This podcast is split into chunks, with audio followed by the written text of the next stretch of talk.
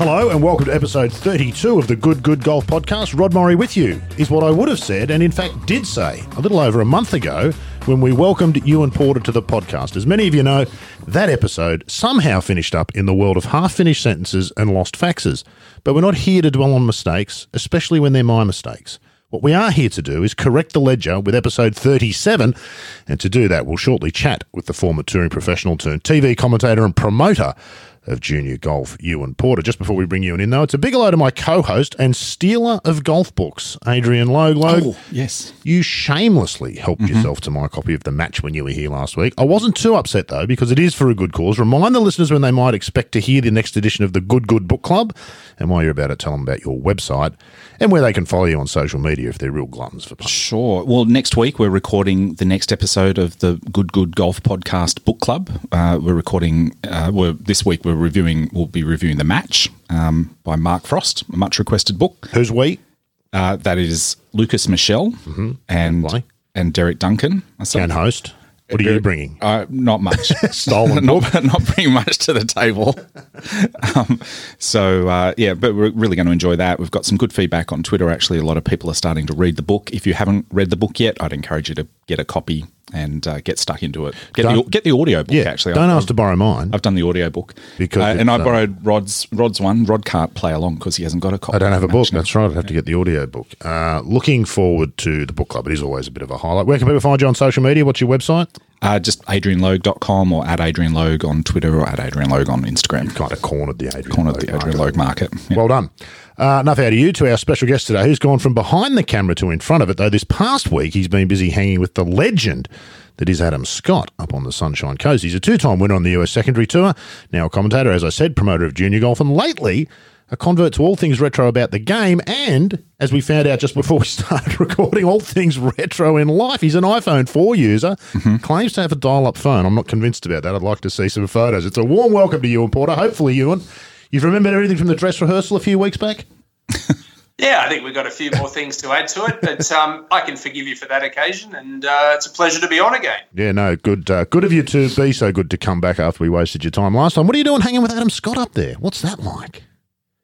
Yeah, I tell you what, it's been pretty. Uh, it's been pretty surreal, to be honest. I mean, had the Colonial event on last week on the PGA Tour, Heritage this week, and uh, you know he's a winner on tour this year, Adam Scott, and he, he it appears to me that he'd rather be nowhere else but the Sunshine Coast right now. It's been uh, it's been great. He would have felt vindicated when the Nick Watney, Watney story broke earlier this week too. I'm sure he said quite openly that the reason he hasn't gone back yet is he's not convinced about the state of the virus in the US and the plans that the PGA Tour have put in place. I don't think that's a knock on the PGA Tour, but it's a reasonable stance to take under this. So, what would you do if you were uh, still playing Ewan?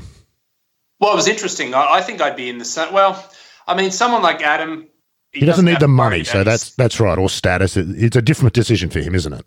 different for him. If I was, you know, chasing keeping my card, I'd probably, you know, you'd have no choice but to be out there grinding right now. But uh, I, I spoke to Adam yesterday at Twin Waters, and um, he was texting with Nick Watney yesterday morning. They're good friends, and Nick said he's in good spirits and feeling all right. But um, yeah, I, I mean, you're right. I think it just um, it vindicates, as you said, what uh, Adam's decision was originally. But he's a little concerned because he has to do the two weeks quarantine Yeah, when course. he goes over to the US before he gets going. And same with Lucas Herbert as well, who I played with on Friday.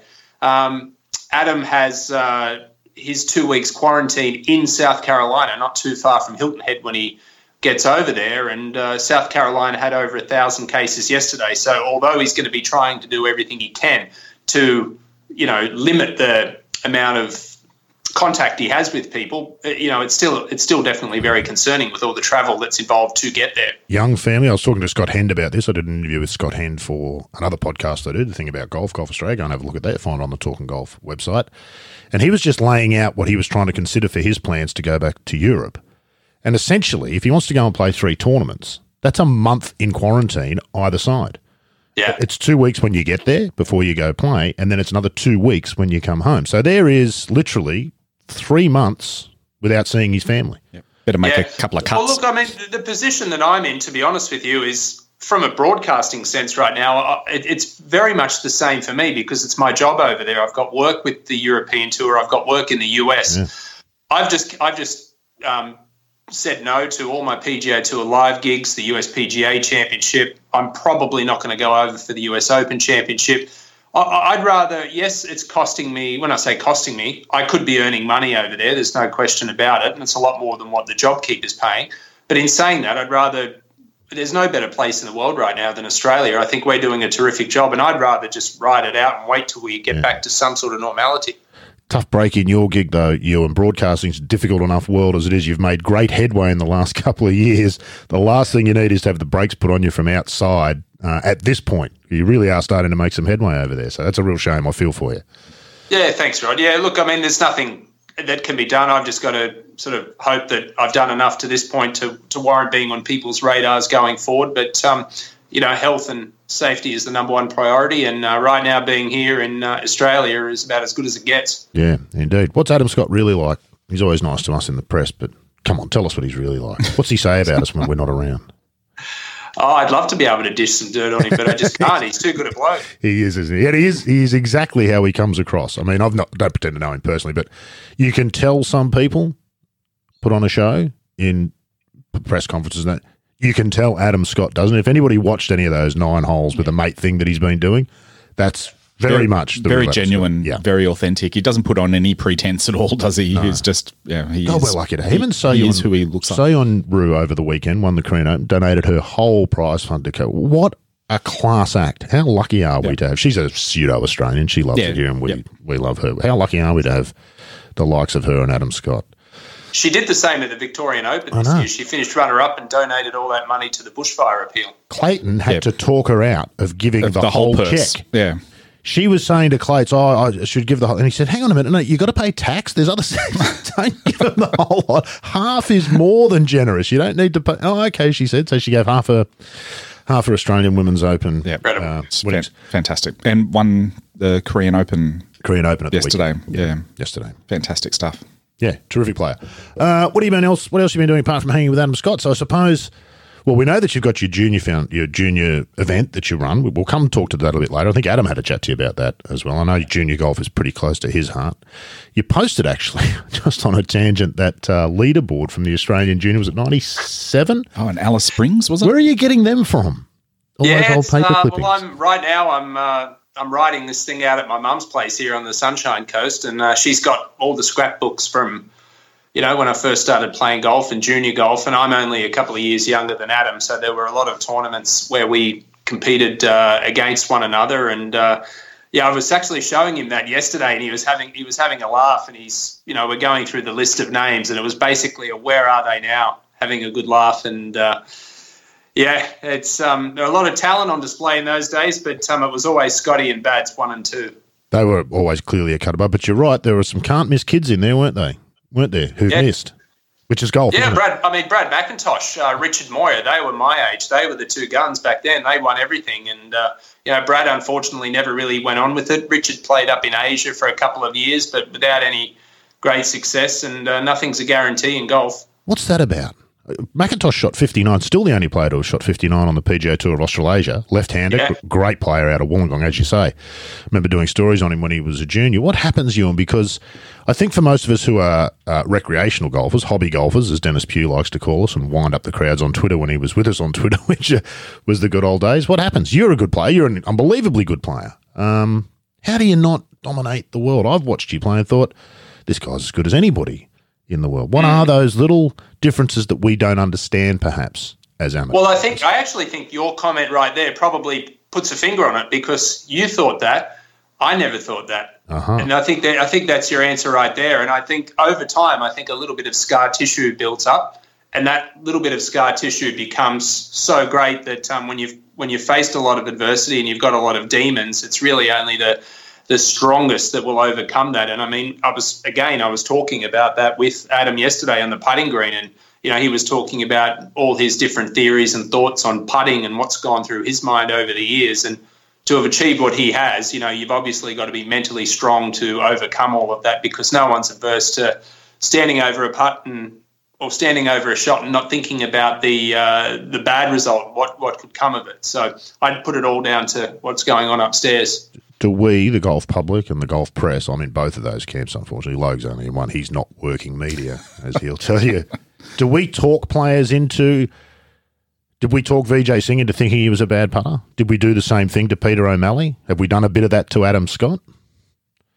Um, to an extent, because again, I'll use Adam as an example. Have a think about it. You know, everyone talks about the poor putter that he's been over the years and how it's cost him. Look at the putt he held to win the Players' Championship. He held a 40 footer to win the Byron Nelson Classic. He held a 50 footer to win the Houston Open, all on the final green, all on the 72nd mm-hmm. hole. You don't do that if you're a bad putter. You don't win 31 professional events if you're a bad putter. And then, of course, look at the Masters. The Masters. 72nd green, um, the playoff hole, the putt to win. You, you, don't do all of that if you're a bad putter. So, 71st okay, green as well. His, he's missed his fair share, but he's also a hole more than he's missed. Yeah. yeah. I suppose the problem for Adam is a bit the same for Peter O'Malley. You watch them swing the club, or you watch where Peter O'Malley used to hit it, which was just within 15 feet every hole all day. So he's got the chance. But you watch Adam Scott swing the club and you think, well, with that golf swing, kind of mechanical and yeah. stilted. And, with, yeah. with that golf swing, how could you not be the very best in the world? He must be a poor putter. And that too is wrong, isn't it? He hits his fair share of bad shots. In fact, you talked about the Players' Championship there, and he talked about it the other week. That rank hook he hit into the water on the 18th at Sawgrass was an awful golf shot. Yeah, very unusual and uh, untimely, but, um, you know, he put it out of his mind enough to get up and down to win and – you know, Peter O'Malley, when I first turned pro, I uh, I played a few rounds with Peter, and he was obviously someone that I uh, I looked up to very much as a as a kid, and the way he played and the way he conducted himself. And it's interesting he used those two guys because, especially Pete, he he did miss a lot of putts. You know, there's absolutely no question about that. But he wasn't a poor putter starting out. But the one thing I think is very commendable about both of them is, gee, they conducted themselves well, considering they missed so many putts. I mean, I've never seen either one go close to throwing a tantrum out on the golf course. I wish I could say the same about myself, but it's far from the truth. I, I watched Peter O'Malley win the late Macquarie Amateur when he was obviously still an amateur. And uh, he hole more putts that day than I think I've ever seen anybody hole in my entire life. And 30 footers, 40 footers, and rock solid over the short putts. And I, I thought this is the most incredible golfer in the world because he was obviously striping it as well. Um, and I, I, was raving about his putting for years, and everyone's like, uh. so I think it was no, Peter O'Malley's a great putter. Well, Robert Allenby's another example. That beautiful, silky, smooth stroke when he nearly won the Australian Open as an amateur. He was probably about as good a putter yep. as the world had ever seen. Yep. He's not uh, that good a putter now. I think it was Geoff Ogilvy said to us once that you can't grind over three footers in professional golf for 10 or 15, 20 years without it taking a toll. We forget that, don't we? We putt on Saturday mornings and Wednesday afternoons for Stableford points when they really matter in what you're trying to do with your life, three foot putts that don't go in have to leave scar tissue, don't they? For a bowl of chips. That's important, yep. bowl of chips, but yeah, yeah. Yeah. Oh, there's no question. I mean, I think as a professional golfer, if you can continue to putt as much like you did as a kid as possible, mm. you probably will remain a yeah. pretty consistent putter throughout your career. But when it when it is your career and, and those putts mean something day after day, week after week, there's a lot of um, there's a lot of it takes a big mental toll. Put it that way. It's a rare gift, and I think Spieth talked about this the other day. That's a rare gift, isn't it, to be able to play like a kid once you're playing in the big leagues for the important stuff. That's extremely that was difficult to do. Great little snippet, wasn't it, with Spieth, where he was asked the question, "What would you go and tell yourself five years ago, or might have been 10 years ago, or something like that. He was like, he gave it a lot of thought. Yeah, he did. And he, he was like, well, just keep playing how you're playing. Like, I, I, wish I could think like that young kid did. Yeah. We're lucky in golf, aren't we? We've got a lot of thoughtful play. We've just talked about a bunch of Adam Scott, Jordan Spieth, Rory McIlroy we've talked yep. about here before. We're very lucky in golf, aren't we, you? And that our our best players, Nicklaus, Tiger as well, when he opens up, he hasn't done an awful lot of it. When he does, they're terrific, aren't they? They're thoughtful, they're articulate, they're happy to share. We're quite lucky. It's not it's a bit different to other sports. I don't think very cerebral sport, isn't it? Yeah. Nicklaus said it was ninety percent mental at that level. The other ten percent was mental. I think he said, yep. wasn't it? that's the uh, that's the key to it. What else have you been up to, uh, Ewan? Uh, since we spoke to you five weeks ago, you were squirreling away some on some things at the time. How's all that going? We won't. Yeah, look, I mean, uh, first of all, still as you mentioned, working hard on the junior series. We're a couple of months away from uh, explain that, that getting those, underway now. Explain what it is for those who don't know. The Adidas Golf Junior Sixes Invitational. Uh, last year was the inaugural event. We just had a two-day junior tournament down at Cronulla Golf Club in Sydney, where I grew up. Uh, this year, it's going to be a national series. Um, we do have an event in Victoria and one in Queensland, and that remains to be seen given the state of affairs in Victoria and the border closure here. But I'm hoping by the time that gets underway at the end of August, everything will be a okay. We have five qualifying events. It's a points race. Uh, it's boys and girls competing against one another. It's scaled tees for the girls. Um, and as of right now, there are a total of four tour exemptions on offer, and it looks as though this week that will be now five. Um, there's a hell of a lot to play for. I mean, I'm extremely proud of uh, how far we've um, we've come along in the space of 12 to 18 months. Uh, but to you know to have you mentioned I spoke to Adam about it the other day. We did a little recorded piece that went up on Twitter, and uh, you know even he was saying that the opportunity to compete for those tour spots. I mean, essentially, these kids playing the Junior Sixes Invitational could theoretically play their way onto the tour here, whether it be the men's tour or the women's tour. Um, you know, we saw you you were up there at Bonville. We saw uh, Steph win that ladies classic, and all of a sudden she's got a ladies European tour card, and uh, the exemptions that the girls are playing for they're LET events. So you can go from the junior series here in Australia to onto the ladies European tour if you're good enough. And it's those pathways that um, I'm trying to create going forward because, you know, outside of the Australian junior champion being given an invitation into the Australian Open, which is a great opportunity, the, the ability to be able to have multiple tour exemptions on offer, it just gives it just gives the kids more chances to um, you know achieve their dream. Steph Kyriacou barely out of junior junior yeah. junior ranks herself. Why do you do it, Ewan? You making a fortune? What's I'm making zero. It's actually costing me money doing this, but um, I think I, I realised about two or three years ago. I went through the whole period of when I quit. When I quit playing, I hate golf. I don't want a thing to do with it. Um, I realised over time that it gave me everything. I turned pro at 19. My entire adult existence has been golf, whether it's playing, whether it's writing, whether it's broadcasting, whatever it is. Golf has just taken me to some incredible places. I've met some incredible people.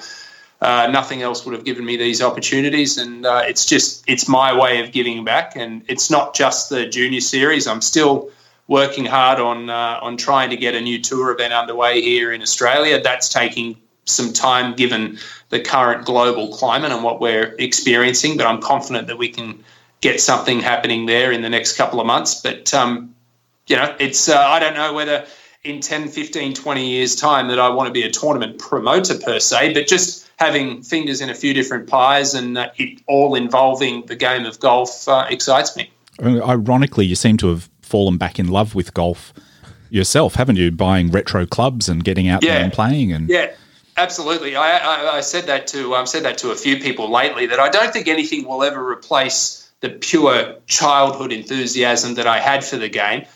But right now, I'm probably as close to that as I've ever been. It's absolutely not a chore. I'm waking up and I actually want to go and play golf, and I haven't experienced that for years. Well, it's the it's the scorecard in the pocket, isn't it? Clates has talked about this a lot. He says, "I get why people want to play comp every time they go and play for amateurs, but do yourself a favour occasionally just forget about the score and just hit the shots, play the shots and enjoy the course and look and think about the game differently. You'll see a perspective that's really kind of important because you've had over time, you've had your issues with the game, haven't you? You were a very intense player and you yeah. certainly rode the roller coaster. The highs were high, but the lows were low, weren't they? And for somebody who's prone to that, golf might not be the best pursuit because it'll beat you up like no other. Yeah, no question. Uh, I burnt myself out by, by my late 20s, and uh, that's unusual in golf, as you know. Most people keep going till their mid 30s, 40s, 50s, even. And, uh, you know, I just, it wasn't physically, it was, it was mentally that I was done. I mean, I was, I was done 2009. I mean, I won in 2008. I took three months off in 2009, came back and won in 2010, and then it was only a year and a half, two years after that, that I was officially done with it. I mean, it was, um, yeah, you, you can't do that. It's it, it's it's not conducive to longevity by riding that emotional roller coaster. But that's my natural personality, and it was hard to um, it was hard to get away from that. But I am doing something now that um, that I love, and uh, I, I wouldn't I would do things differently if I was to continue playing, but I wouldn't change anything because it's led me to where I am now. we often say this in golf, don't we? Oh, if Mickelson was just a bit more conservative, you'd had two, you'd have two US Opens. Yeah, we might have no Masters as well. He doesn't. yeah, I mean, he doesn't know how to play other than to be Phil No, Mickelson. that- that's so exactly it, right. It works for him. It's one of the great conundrums of golf, isn't it, Ewan? That you know, you it, it, it you need to have a level head about it, but you kind of can't because the game drives you insane. It may be. We all think we run our lives. We all think that we're in charge of everything, don't we? But then we sort of wake up sometimes and go, "How did I end up here?" And it turns out that other forces are at play. Golf might be a better game for you not pursuing a professional career any further. I think so. Um, you know, you said before that you, you looked at my style of golf, my game of golf, as someone that could take the world by storm. And I've had, when I was playing, I had people say the same thing. And I, as as I said to you, I never really truly believed that myself. I mean, even as a junior, as an am- and as an amateur, I, I really didn't play that many four round tournaments. We had a lot of 18 hole events. We had a lot of 36 hole events. Okay, I might have won a lot of those and shot some uh, low numbers, but it's a completely different kettle of fish when you're playing four round tournaments week after week, 30 weeks a year, all over the world, um, competing against the best in the game. And I actually, you know, people think I underachieved. I almost look back and think I overachieved because I, I had that. Um, I had that sprint mentality, not a marathon, and uh, to have won twice over four rounds under very difficult conditions on a, on, a, on difficult golf courses, and having played a few major championships, I'm a lot more proud of that today than what I what I was when uh, it was actually happening. The time that that one at Moonah was brutal, wasn't it? It's hard enough to string together a few pars in a row, let alone That's exactly 72, 72 holes holes. worth of good golf. Yeah. Yeah. What What do you think? What does that tell us then about the scoring? That we this week the cut was four under on the PGA Tour. Well, seriously, and that's a Oh, sprint, the- and the scores, It's a four day. they're, they're playing as we speak, but the, the scores are insane this morning. They're Yeah, way under par. Well, on that on that golf course uh, particularly, because I mean, I've been to Harbour Town, I've played it, and you pretty much walk single file down every single fairway. I mean, it is claustrophobic. It, it is so narrow. Uh, you know, the the Corn Ferry Tour this week. I played that golf course, King and Bear in Florida, the World Golf Village. I played that at second stage of Q School in 2003, and it took I think seven under par was the top 20 to move on to the final stage. Well, the cut was almost seven under par this week. I mean, it was one spot away from being seven under par, and I think 26 under won it. Brett Coletta finished 18 or 20 under, and he wasn't inside the top 10. I mean, it just ridiculous, really. Yeah. I think Scott Hend might have said a bit about this in your thing about golf podcast with him about how when he got on tour and he was pretty good. 12 under He could a shape good shape the ball and do things that he thought were pretty impressive, but he was used to playing on hard surfaces and things like that. But then he got and there, there's like a hundred blokes in a field at, on the Corn Ferry Tour who can just knock the pin out all day, and he, he was bewildered by that. But at the same time, there was this this uh, entitled culture. I think you talked about about these guys who are just so single minded in their uh, approach to the game, and when they get on tour, um, they they it's all about them, and there's a selfishness to it. Is that something you encountered as well, Ewan, or is that something you felt like you needed to actually adopt yourself to in order to succeed over there? Yeah, it's funny you should bring that up because um, when I played golf with Lucas Herbert on Friday, we were talking about that for quite a few holes during the round, and um, it's not it's not like you want to be selfish, but everything does revolve around you because the team of people you've got around you, whether it's one person or ten people, everything's being dictated by your schedule and your career. So, um, like it or not, you become quite selfish, and uh, I'm Lucas even said to me, he said, "You sound like you're apologetic for being selfish uh, when you were a player," and I am because I, I felt like as a golfer, I wasn't the best human being that I could be, and uh, now that I look back at that, I yes, I mean that's very very true. I mean everything everything became about me. Every phone conversation, every dinner conversation, it was all about me and my career, and uh, I am a little bit uh, guilty about um, about that fact, but um, at least I've had the opportunity to learn from that and uh, try and be a, a listener now instead of a talker. It's a tough juggle, isn't it, Ewan? And it's something that I think Lucas, not sure that he struggles with it, but he certainly thinks about it. Uh, he's extremely confident, brash in some ways, cocky at times. Much better, in fact, I think, since he won in Dubai. And in his own mind, he doesn't need to to put on such a show. But That's a delicate balance. You must be confident and you must have an ego if you're going to climb into the pool with Dustin Johnson and Brooks Koepka. But at the same time, you don't want to be cocky, brash, arrogant, and unlikable. It's a tough balance, isn't it? Yeah, it is. Um, and even with Scotty, who's the nicest guy out there, I mean, there has to be an element of not just self belief. I mean, it has to be skyrocketing self belief. You have to believe mm. that you're the best in the world, and uh, and I want to compete, Lucas, and and want to compete, want to beat other people. Yeah, that, you, have got to have that mongrel, that competitive. It is a bit mongrel, of mongrel, isn't it? Yeah. Yeah, you have to have it, and I don't know if that's something that can be taught. Um, I think you just have to be born with it and and grow up loving the game and, and wanting to win. Mm. Uh, and, you know, that shows no sign of abating for Adam, and he's 40 next, next month. Yeah. How's Lucas? How's Lucas playing? How's he hitting it? Oh, yeah, just so well. I mean, to have played golf with him and Scotty in the past week, it's um, it's no surprise that they've both won this year. It's um, it's a clinic being out there watching them. Uh, Adam's driving is uh, better than anyone's in the world, and uh, Lucas, um, I think Lucas has got an incredible short game, and of course he hits the ball brilliantly and very long as well. But um, I love the way he, uh, I love the way he chips and putts. It's um, I think he's going to win a lot more times. Yeah, he's a better player than I gave him credit for early in his career. Lucas and I yeah. had a few run-ins over time, but he's proved me wrong. I've got lots of egg on my face, so good on you, Lucas. Yeah. Thanks for that. Enjoy that while you while you can. Playing with the two of them, can you see the differences? Adam, of course, is number six in the world, or he was when the, the COVID hit. I think Lucas is probably down in the 80s or somewhere. I think he's inside the top 100. I'm, i may be wrong about that. But can you spot the differences as a fellow pro? Because they're yeah, minuscule, look, aren't they? It's minute. I would say, observing it tee to green, I would say Adam probably has a little bit more control of his ball flight and uh, maybe a greater arsenal of shots tee to green. But it's it's it's not that big a difference. Um, God, I mean, you you're clutching at straws trying to find something. But I would say if I had to if I had to pick something, they're probably the the key differences. I mean, I, I, I think I think Lucas is a better chipper and pitcher of the ball and a and a better putter.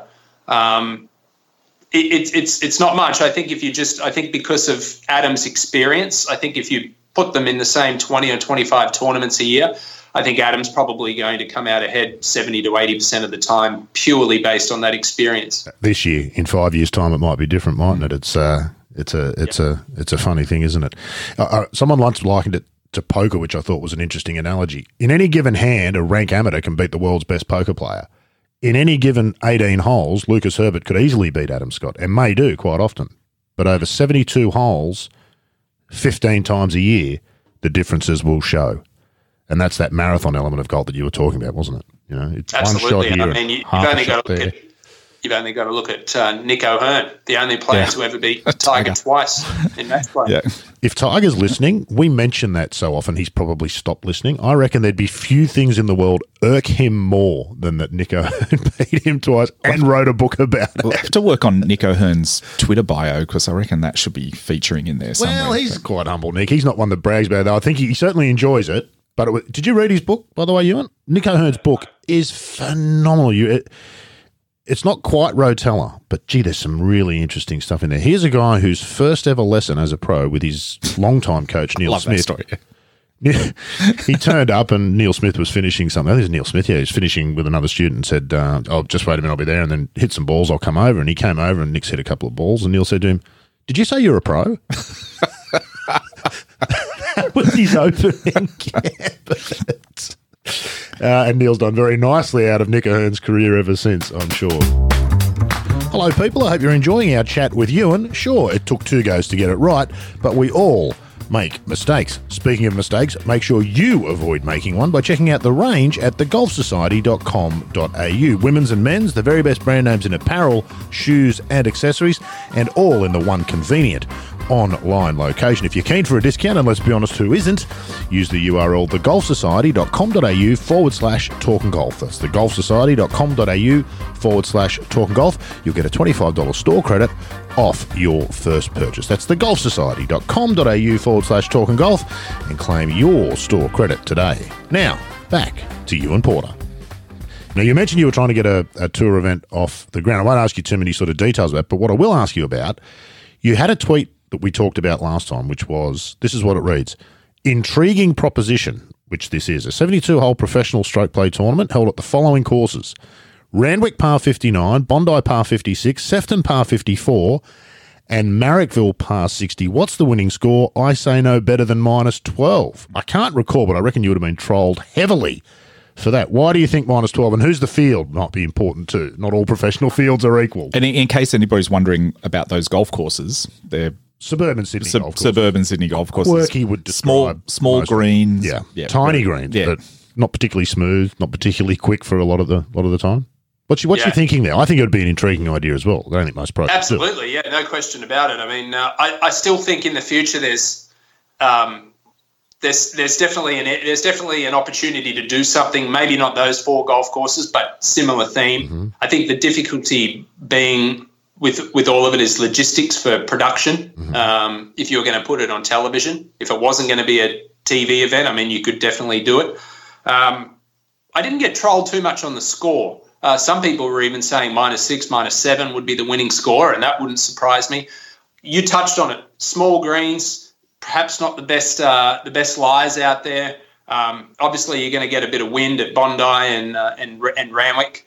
Uh, I think it's fascinating to think of. I mean, I know when I used to play uh, early on in my career, when I played pro ams at courses like Bardwell Valley, um, eh, Beverley Park, that uh, you know, at public golf courses, and well, Beverley Park's a par seventy, but I think Bardwell Valley was a par sixty-two. You had, um, you know, you had the likes of Lucas Parsons and Peter O'Malley and Lonard who were playing those, and very rarely did they ever shoot under par. And I couldn't fathom it that these guys were some of the best golfers in the world, and they'd shoot three over par around Bardwell Valley. When I shot that as the thirteen-year-old, I, I, I couldn't understand it.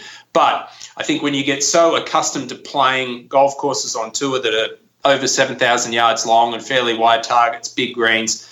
It's a it's a culture shock to an extent when you come back and play golf courses that um, you know you're hitting a, those first two holes at Marrickville over 200 meters long and you're hitting a, a long iron or a wood into a green that's the size of a 10 cent piece. You miss it, you're making bogey all day or, or worse. So um, yeah, I think it would. Uh, it, it would be very, very interesting. I think golfers would be in for a rude shock. I think there'd be a lot more scores over par than under par. How much is that to, is to do with condition you? And we see the golf courses week in and week out on television, and they are nothing less than perfect.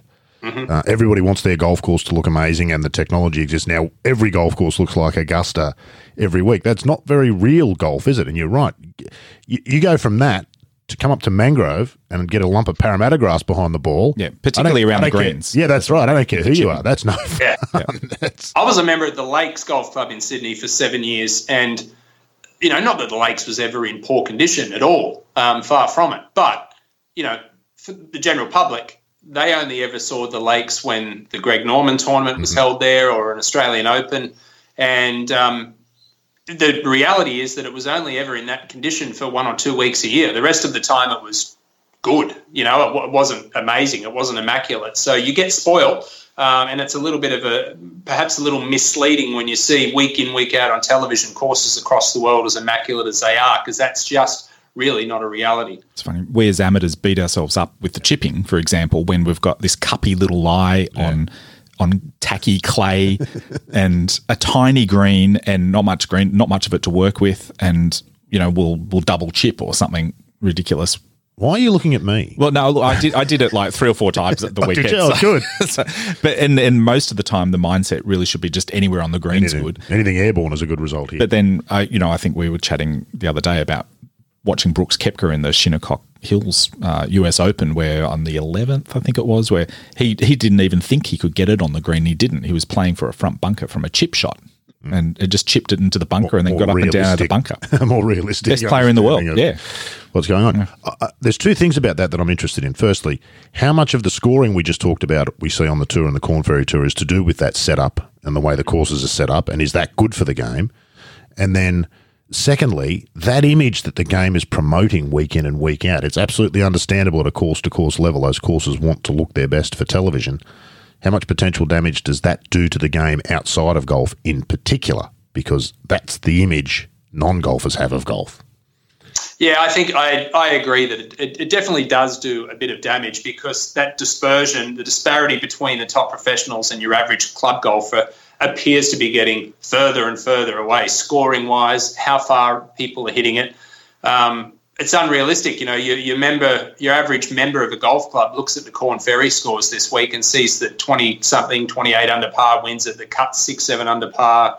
You know, they're hitting at 340, 350 yards um, even myself watching the Heritage this week, I mean, having been there, and I, am thinking to myself, well, you know, I, I wouldn't break par around there because it's just it's so narrow. Yet four unders the cut, and everyone's shooting 63, but they're playing it in a dome basically, no wind. They're playing it soft. Soft. Um, it's warm. The ball's going further. It's um, they're getting the best conditions week in week out, and you've only got to look at when uh, the players came down to the President's Cup last year, the best golfers in the world. And who's the one player that, that stood out that week because he knew how to play those conditions, whereas everyone else was a little bit unfamiliar with it. And I think if the players played golf courses similar to the Sandbelt or links golf courses uh, week in, week out, or even just in the US, even just your old school country clubs where there are small greens and tight fairways, the scores are never going to be as low as what they are now. You're still you're going to get maybe 12 to 15 under win it. The cut might be even par one under, and the ability to hit the ball 330, 340 yards. It's not as big an advantage on those style of golf courses as what it is the ones we're watching on television.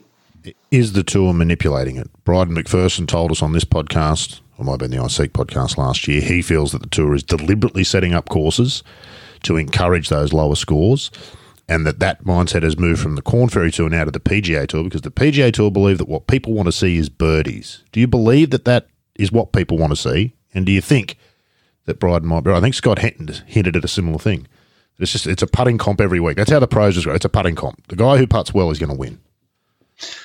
The tournament officials can they're smart enough. They know how to set up golf courses so that even par will win. Mm-hmm. 15 under will win or 25 under will win. They, they, they know exactly how to set it up for that, that type of scoring. Um, I don't want to see even par an even par grind win week in week out because you do want a bit of an entertainment value. But on the other end of the spectrum, I don't want to see 25 under win every week because it makes everyone else feel inferior, uh, and it's it's just not reality. Uh, you know, 12, 10, anywhere from 10 to 15 under par. You set up a golf course for that to be the winning score you're still going to you're still going to have a logjam of players vying for the victory, and that's all we want to see. We want to see a good competition with multiple players battling it out to see who wins. If it's ten under, awesome. If it's twenty five under, week in week out, that's a bit too much. Uh, a bit less. So you touched on Royal Melbourne last year and Tiger Woods. I wanted to get your thoughts, Adrian. What's more, and I know the answer. That's why I'm asking. What's more entertaining to watch, Tiger at Royal Melbourne last year, or the field this week at Hilton Head? Well, certainly um, take Tiger every day of the week at Royal Melbourne. Um, the the the thing I think you've got, I, I, think you're giving them too much credit, Rod, with regards what they're trying to achieve with uh, the tour. Yeah, with the setups and and trying to score lower and lower. To me, that's what you would get as a strategy from like just meeting at the start of the season and you know having a committee decide well how are we going to try and set the courses up this year it's the it's the first thing that would occur to you is oh make it soft and ship the sand in every week so that every bunker's got the same sand throughout the entire season and we'll stipulate the, the heights of the roughs and the heights of the fairways and the heights of the greens and the speeds of the greens. We'll just standardize the whole thing. That's that's what you would come up with with the bare minimum of thought. Like, they're not they're not twirling their mustaches no, in the back room. Is this what you're telling no, me? if, if you really think hard, if you if you have if you really put your mind to it, you would come up with Royal Melbourne.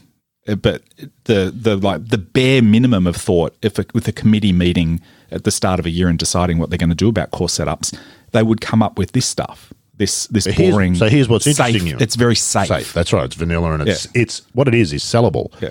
So here's the question: In golf, it feels to me, Ewan, it almost it doesn't matter what issue you talk about, be it equipment, be it courses, be it club memberships, and whatever it is. It's the business of golf gets in the way of the game of golf. What we saw at Royal Melbourne was golf in its purest, most beautiful form, and it was incredibly entertaining to watch. Mm-hmm. When you try to manipulate it and make the business of golf you get the cart before the horse. You get this PGA Tour mentality, for want of a better term, where they decide what people want to see and they try to manipulate things to make that happen. Well, to an to an extent, it's the same with um, television. You know, you look back to the Australian tour back in the seventies and eighties. Jack Nicklaus won an Australian Open at Royal Hobart. Um, he shot a course record at Manly. The course I grew up at in, in uh, at Cronulla, Gary Player played the Caltex Masters there in 1970. What what would the chances be of any Aussie Tour event being at any of those venues anymore? It's I mean, amazing to think Jack they, Nicklaus they played all, Manly. would always say no, no chance because you just can't you just can't um, logistically run a professional tournament there, and um, it's a bit of a pity. It's a shame. Has it been good for the game? So this is the overall question because it seems to me this is the disconnect between professional golf is that we. that was a sight. Just paint a word picture. There's there. a uh, there's a disconnect there, isn't there, between professional golf and real golf? And if we accept that the audience is golfers, and this is my point, uh, some disagree with me. I think the audience for golf is golfers. I don't think non-golfers really watch golf that much. I don't know that you're going to convince them to. So, is it a good thing for the game? Is that a sensible way forward? Yeah, well, they uh, they definitely appear to be doing everything, don't they, to um, to try and encourage viewership new viewership all the time, try and get mm. people into the game. Um, yeah, I mean it's it's a niche sport, isn't it? I mean, really, at the end of the day, it's um it's a sport people get into and they love. Uh, I yeah, I agree with you. I'd be I'd be focusing more on the hardcore golfer. Yeah. Um, I don't need it. They I don't think they need to try and commercialize it to an extent where it just sort of becomes a sellout, so to speak. Yeah, it's different to all other sports, isn't it, Adrian? This is what I keep coming back to with golf. I was going. I've partly written a piece this week for Golf Australia, their website. I don't want golf to become a bash game because there's already plenty of bash games. Yeah. Are you trying to workshop your piece here? Is that a little? Yeah. Help me out. Do you know what I'm saying? Uh, yeah. golf, the appeal of golf to me has always been it's not a bash sport. I'm actually the bash sports don't do it for me. I don't watch football, yeah. cricket, baseball, tennis to a certain degree. There's other elements to golf that make it more interesting. It Absolutely. is more cerebral. It's there so much, more. There's so much effort to playing the game like Bryson DeChambeau as well. Like when I stand over the ball, I actually don't want to put that much energy into every swing. Oh. I get too tired. We're old. That's right. Um, and I think you and I have commented uh, maybe on the on the show before that the way we sort of aspire to play is a little bit like Mike Clayton plays, where you're just sort of pushing the ball down the fairway. That, that's that's actually that is underselling Clayton in a huge way. that's an yes, unfair sort of representation. He hits it where he, he's looking and he's just moving the ball forward. It's always in front of him, and you know you can you can plot your way around a course in a very strategic way without overcoming the course with physical prowess. And in a way, you know, we always everyone it's become a bit of a cliche to refer to the LPGA tour or any of the women's tours in this manner that the golfers can relate to it, like a, the average golfer can relate to it, which is also doing the women's tours a, a massive disservice. Absolutely. Um, however, there's a lot to learn from the way they play because, in in a sense, they play a lot like Mike Clayton plays, where it just moves the ball forward, looks where you know it goes where they're hit, where they're looking, and they're keeping it in play, and it's going a hell of a lot further than you and I can hit it. Um, but nonetheless, they're not overpowering golf courses, and uh, it's something. It, I find it much more interesting to look at than Bryson DeChambeau. I don't mind well, looking I, at Bryson on the, social media. I think it's funny. Sorry, Adrian. Just on that note, I think that um, from what I understand, in the US, the LPGA viewership went up quite considerably last year, and one of the determining factors for that is that apparently the the public feel like they can relate a lot more mm. to the women's game than what they do the men. And I'm talking about men watching yes. as well, not not women. Yeah, absolutely. Yeah. And, and, if I want to watch someone bash it, I'll watch the long drive, which is on TV and and it's very entertaining as well. I, I quite like that long drive, but it, I don't think it's got any place translating that across into. Well, does it? No. Here's the thing: we, we find it confronting, but does it? Bryson DeChambeau may be showing us that in fact it does. The great fear has been for a long time, Ewan, that a long driver would learn to chip and putt, and then you'd have Gary Player's mythical 400 yard hitter, just turning the game into something that we don't recognise. A we do we need to rethink our own position on this stuff as well? Yeah, um, you know, Adam was saying the other day that uh, you know he feels like the way Bryson play has been playing the last couple of weeks and what he's doing um, is conducive to playing well week in week out. Except for the majors, he still feels like strategy uh, will win out time and time again in a major championship. But aside from that, Bryson can go out there and hit his 380, 400 yard drives, and uh, it doesn't really matter matter whether he's that accurate because he can just gouge his wedge onto the green and uh, have a better chance for a birdie than what old mate with a six iron from the fairway is going to have. It's confronting, isn't it? When Rory McIlroy is using expletives to his caddy to describe what they're watching. How magnificent, wasn't it? Genuinely confronting, isn't it? Golf as a game needs to really think about because there are kids out there now. We know that Cameron Champ will be the norm in ten years. That's how these things work. Mm-hmm. You know, uh, Snead begat Nicklaus, begat Daly, begat Woods. We know how these things work. So Champ's driving distance will be the new norm. DeChambeau's gone past that so far to this stage. So the game needs to think about whether that's the direction we want to go. It is regulatable. It's not easy, but it is regulatable, isn't it? Are you on the side that says we need to think about regulation? Yeah, absolutely. I, uh, I, I, I get why, from an entertainment perspective and the business side of it, that they want to see not so much courses obsolete, but I get why they want to see Bryson and Champ and these guys hitting it so far because it's there's an element of entertainment to it. But I think amongst the hardcore golf fans, I think they want to see more what we were describing before with Tiger and Royal Melbourne and uh, and the pure um, you know fundamentals of the game of being able to create different golf shots and uh, how the game was originally meant to be played. I think I would like to see um, week in week out tournament golf get back to that to some extent. Yeah. We're thinking about McDonald's like nutritionists. The PGA Tour is thinking like McDonald's head office because it is like fast food. It's incredibly entertaining for a bit. Ultimately, it's not satisfying, but McDonald's is an incredibly successful business, Adrian. Yeah, well, it, and it's based on con- that consistency again. So you know, you can wherever you go, you're going to get a consistent the product. same thing, and there, there's that homogenized thing again. It's interesting. Just one thought on Bryson there and why uh, a tremendously long hitter isn't necessarily hasn't necessarily done well before. I, I think there's this situation where if if you're too long and that's the one dimensional thing that you've got, you, you're missing greens. Well, we saw it with Sadlowski. He came to Australia and played. Exactly. You're missing greens in very unusual places, off to the sides of greens, like 20 metres to the side of left or right of a green. That's a far more difficult shot than 90 metres short of the green, um, like in the in the fairway and the thing that Bryson seems to be doing, at least in these couple of tour events we've been observing him in, he's he's keep, he's keep well he's keeping his ball about yeah. ninety meters short of the green on most of these really super long par fours because uh, that's you know that's just kind of that's where he's just hitting it. But when the par fours are a little shorter, like we're seeing this week, he's not actually hitting it up next, next to the, to the green. He's still mm. leaving it a little bit short. He's laying up sometimes, it, and yeah, he's, he's just playing smart but I am looking forward to him being humiliated in the majors. and uh, I, I, just I think back to that when he was throwing all these toys out of the cot at the British Open uh, a couple of years oh, ago. I'd love to see that again. That'd be fantastic. so. Why do we love a car wreck?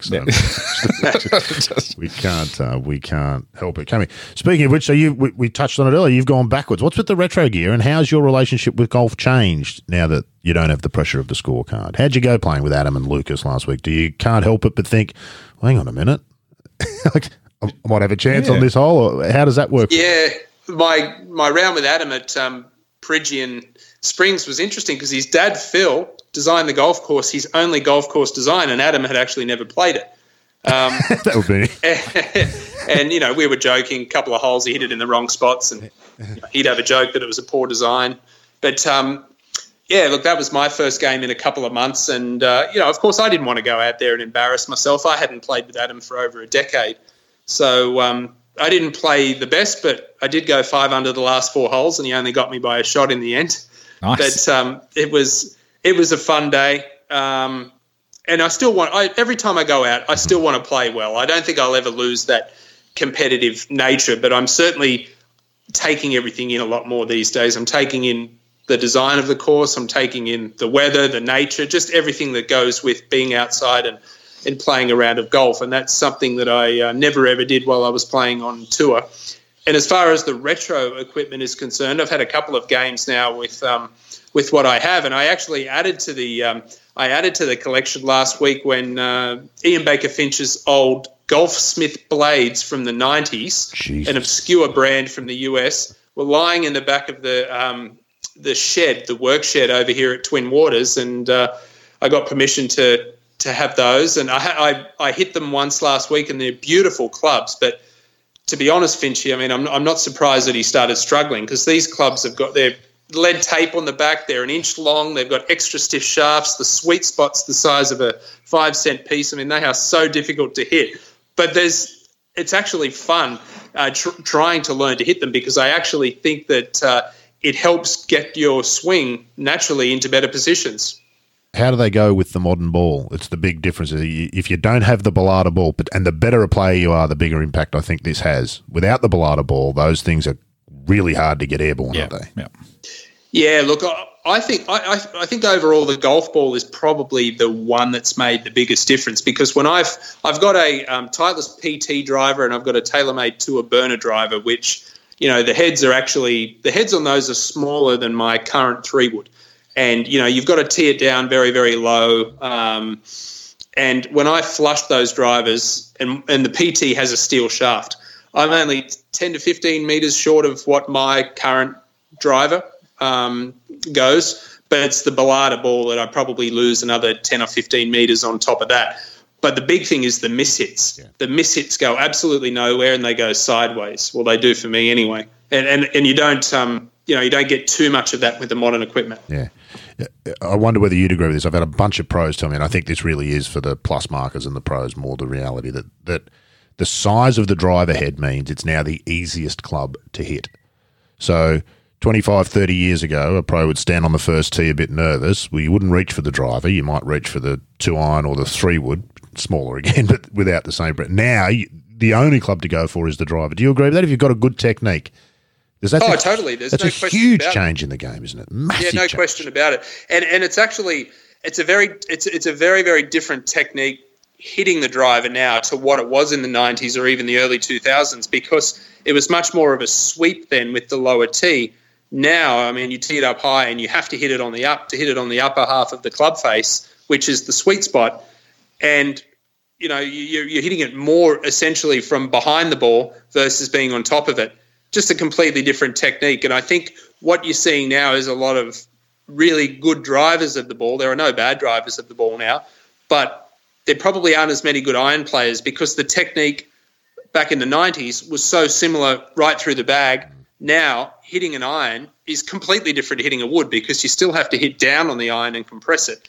You can't do that with a wood. Yeah, it's interesting. Sergio Garcia is the one that comes to mind of, of having that swing that works right through the bag. And, you know, and at it, for a time there, he was considered maybe one of the longest, straightest drivers in the world, but that's passed him by now he's old. Yeah. So where's the money to be made, Ewan? Is it with the irons or with the driver? Because we're seeing a generation of players who seem to believe, and a, and a tour that we are suggesting is encouraging that the driver's where the money's to be made. Is yeah, well, your average your average punter, every, everybody wants to hit the ball a long way, don't they? So unless they regulate the drivers, I mean, I can't see the um, the desire for the public to go out and get the latest, greatest piece of equipment that's going to give them an extra ten meters. I can't see that waning anytime soon. But as a pro, where's the money? Is it, it, it, are we kidding ourselves? Is the money still really to be made? I saw the stats on Tiger once, which was from 175 to 200 yards. He was strokes gained plus 400,000 against the field every week. Mm. He was clearly the best. Is that still the case, or is the driver a more important part of the game now as a professional to succeed? Is what Bryson's doing take the emotion out of it? Does it make sense?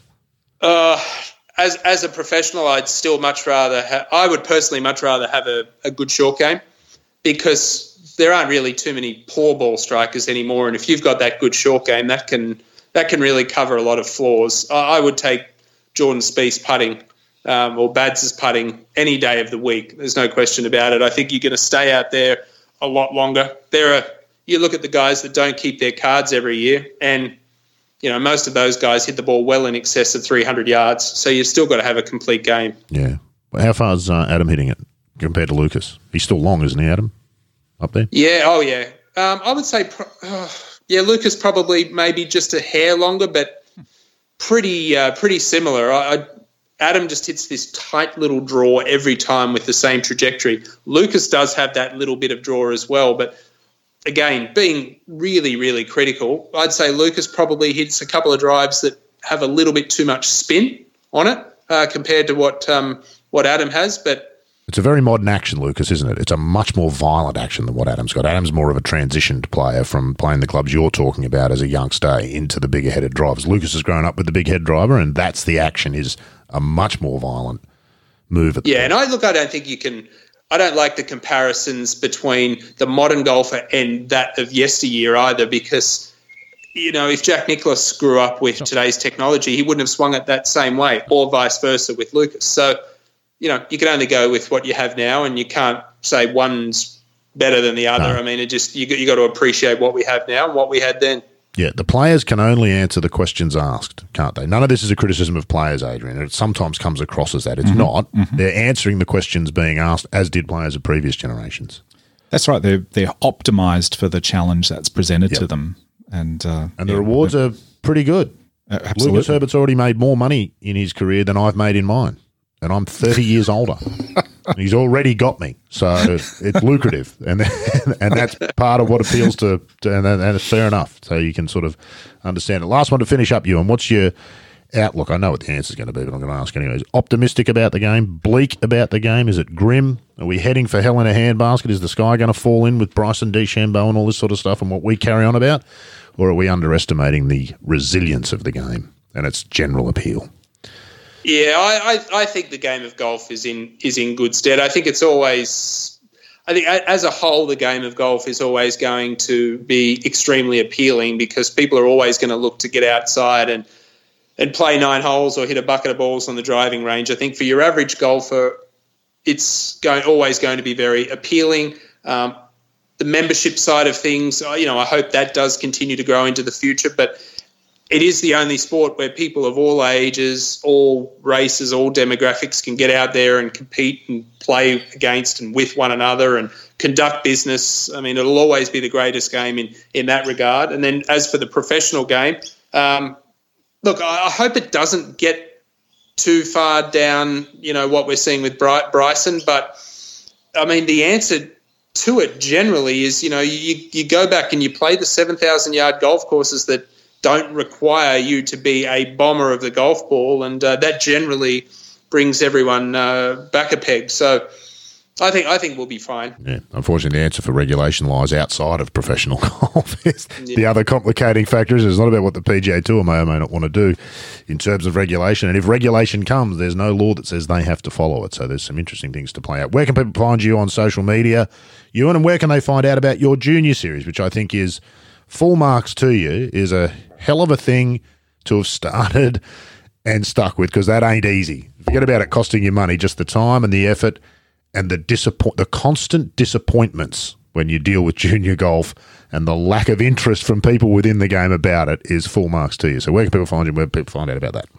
Yeah, thank you, uh, Rod. Yeah, Ewan Ports at Ewan Ports, Twitter and uh, Instagram, and then uh, on Instagram and uh, and Facebook, we have a Junior Sixes Invitational page, just at Junior Sixes Invitational. We also have our website, juniorsixesinvitational.com.au. Uh, the final will be held at Cronulla this year on October the 5th and the 6th. And, uh, you know, last year we had Hayden Hopewell defeated uh, Elvis Smylie in the boys' final. We had the Australian Junior Girls Champion, Hyde Park. She lost in the final actually to uh, Belinda Jai from Concord. And, uh, you know, this year we're actually, uh, it's going to be 18 years and under, not under 18. And um, you're going to see the likes of Elvis Smylie and Hayden Hopewell and Cassie Porter and Hyde Park and the best best young golfers around Australia teed up once again. And, uh, you know, there's Hayden Hopewell finished second at the WA Open last year. He contended at the Australian Open.